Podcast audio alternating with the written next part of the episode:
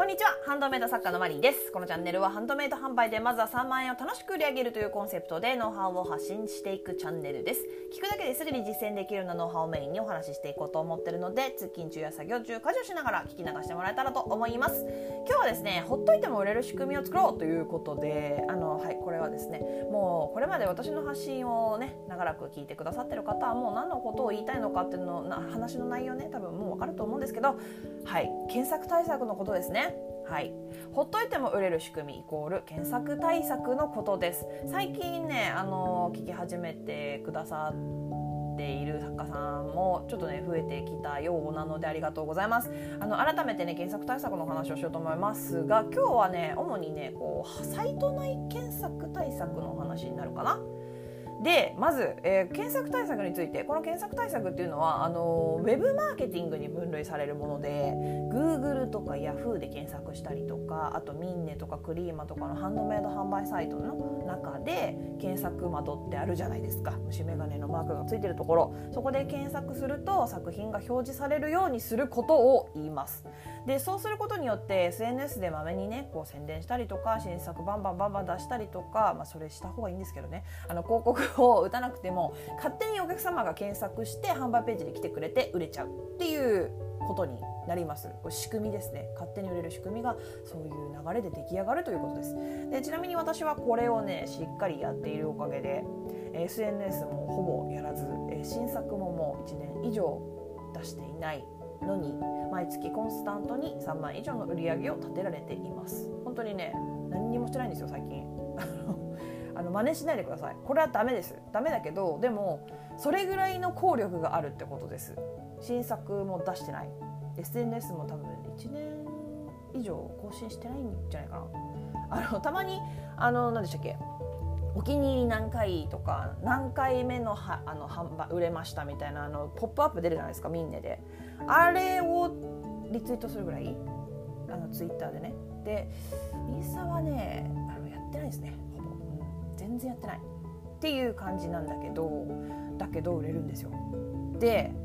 じゃあそれどうやってやるのっていうところなんですけどこれね本当に簡単であの作品に関連しそうな単語単語を作品タイトル作品説明文にガンガン入れていく。これだけですね。あのこれだけでお客様がその単語を使って検索した時にそのお客様に作品を見つけてもらえるようになると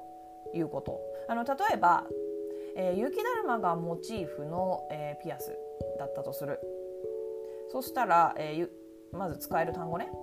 あのこれ本当にこれだけじゃないんだけど、えっと、雪だるま冬クリスマスサンタクロースプレゼントクリスマスパーティークリスマスツリーイルミネーションとかね。もうこれ関連するじゃないですか。いろいろと関連しますしてきますよねどんどん。でそのこの単語っていうのをタイトルとか説明文にうまく使うっていうことですね。で例えばあのこれ結構ね悩む方いらっしゃると思う。その今雪だるまのモチーフのピアスって言ったんですけどモチーフがないパターンありますよね。あの本当に普通のパールの一粒ピアスとか。だそういうものだったとしたらちょっとねその考え方の切り口を変えて使用シーンだよね、えっと、例えば入学式とか看護の総裁記念日お呼ばれあとそのコーディネートビジネスコーデとかオフィスコーデとかあとは、えっと母の日とかね。そうあとは耳が痛くならないとかアレルギー対応とかそういうそのいろんな角度から単語ってね掘り出せるっていうのかな。発掘できるっていうのかな。っていうのがあるんですよ。だそういうところからどんどんこう単語今言ったのって本当私はこの倍以上一つの作品で関連する単語をまず見つけるところから販売ページ作りで始めるんですけどそうそうやってたくさんの単語を販売ページにこう散りばれめるっていうんですか？でやっていくと例えば、えーと入学式パール痛くならないとかクリスマス雪だるまピアスとかそんな風に検索された時に自分の作品がこうバーンと出てくる検索結果に表示されるイコール見つけてもらえるっていうことになるわけです。で単語はあったらあっただけいいってことが多分今のね例えからわかると思うんですけどだから作品ごとにたくさんいろんな例えばこっちの作品 A で母の日って使ったんだったら作品 B ではなんか敬老の日って使ってみるとかなんかこう言い換えたりとかあの A 作品 A で「海」って書いたなら作品 B の方では、まあ、色ただの色違いだったとしても、えっと、ビーチって言い換えてみたりとかっていうところでどんどんこういろんなね単語を使うことで本当にね見つけてもらうことがねめちゃくちゃ大事なので、うん、あのブランドへの入り口をたくさん設置しましょうっていうことですね。であとあのミンネのハッシュタグ、えー、クリーマのキーワードタグあとねメルカリとかねちょっと、いい字はね私出したことないんで分かんないんですけどメルカリとかはあんまりこの辺気にしなくていいんだけどメルカリは検索キーワード今言った内部検索のことだけ考えればいいです。でミンネのハッシュタグ5個設定できますよねシステム上。それとあとクリーマのキーワードタグ、えっと、クリーマの方がこのキーワードの中から選んでくださいっていうそのキーワードタグ設定でできるんですけどその2つもめちゃくちゃ大事です超大事ですこれはねサイト内検索というよりも Google とか Yahoo で見つけてもらうためにあの大事な、えーと、ところなんですけどこれねちょっとねややこしいとかねめちゃくちゃ長くなるのでえっとね過去の配信のえっと、シャープ193みんなのハッシュタグは超大切な集客窓口使える選定ツール紹介というのとシャープ151のハンドメイド SEO ハッシュタグ選定の2つのポイントっていうねこの辺りを聞いてもらえるといいかなと。あの YouTube で聞いてくださってる方はちょっとこの番号振ってないんで分かりにくいかもしれないんですけど、えっと、その辺りを聞いてもらえると分かるかなと思います。ただねこれ本当にね、えっと普段からあまりインターネットでこう検索したりとかしない方からするとピンとこないと思うんですね。だからそのうち画像っていうか動画でちゃんとこうそのどうやってやるんだよっていうのをこうお見せできるように何かかあのちょっと考えはあるのであのそのうちしっかりお見せしたいと思うんですけどとにかくねとにかく見つけてもらわないことにはもう本当にお話にならないんですよね作品って。どんなに素晴らしい作品だとしてもどんなに人気が出るような要素を持った作品だとしてもクオリティめちゃくちゃ高かったとしても結局見つけてもらわないと意味がない。見てもらわないと意味がない。きちんと対策した販売ページじゃないとあの作品を作って家の中に置いてあるだけっていうのとほぼ同じだと思ってもいいレベルです。はい。であの売れてる作家さんっていうのはねもう実績もあってアクセス数も高いので販売サイト内で上位表示してもらえるんですよ。うんでまだ実績のない作家さんっていうのはなかなかねそうやって上の方にこういけないっていうねあれがあるのであの検索で見つけてもらうようになってるとアクセスじわじわ上がるじゃないですか。でそこで買ってもらったりして実績もこうじわじわ上がるじゃないですか。でそうなるとミンネとかクリマとかその自分がね販売してるサイトの中での評価が上がってそれでアクセス数があ違うえっと表示順位が上がるんですよ。で表示順位が上がることによってアクセス数が上がる。でアクセス数が上がることによって実績も上がる。でまたサイト内の評価が上がってっていうこの繰り返し。でじわじわっと伸びていくものなのであの爆発的に伸びる方の中にはいらっしゃるんですけどまあこれは運でもあるので、うん、あのやっぱりコツコツじわじわっていうのを大前提としてやっていくことがやっぱ継続するための近道というか継続するためのコツですよね。うん、でもしねあのそのなんだろう検索対策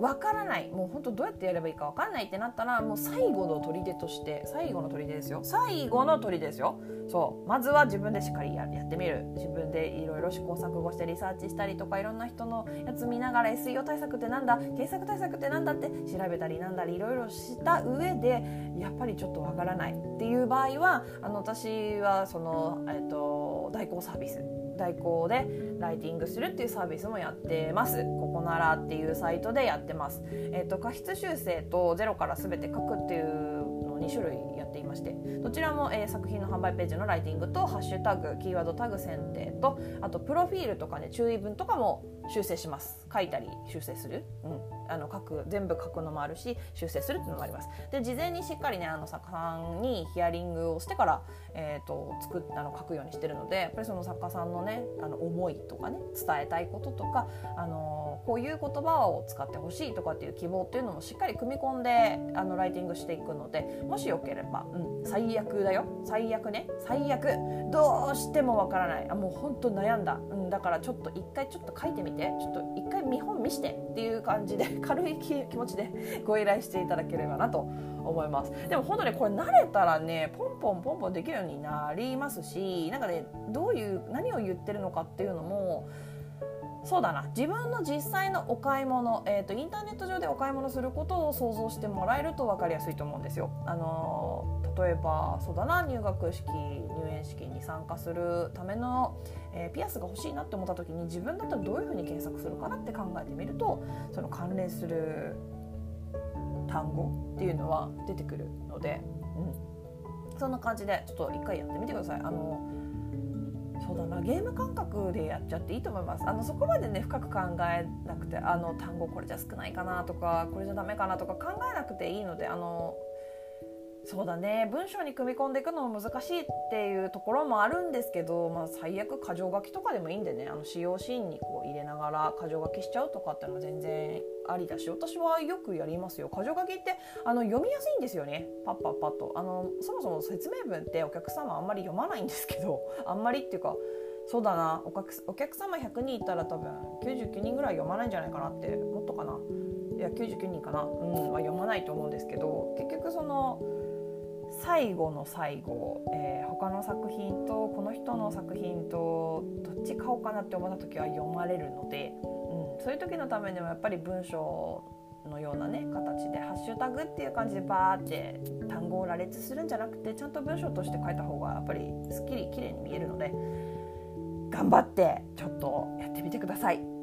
で最悪できなかったら依頼してもらっても全然大丈夫なのでお待ちしております。ということで、えー、今日はここまでになります、えー、どんなご質問にもお答えしていきますので Twitter の質問箱やスタンド FM のレターなどでお気軽にご質問を送ってもらえたらと思います。もしまた聞いてみたいなと思っていただけましたらフォローやいいねをしてもらえると励みになります。以上お聴きいただきありがとうございました。ではまた次回お会いしましょう。さようなら。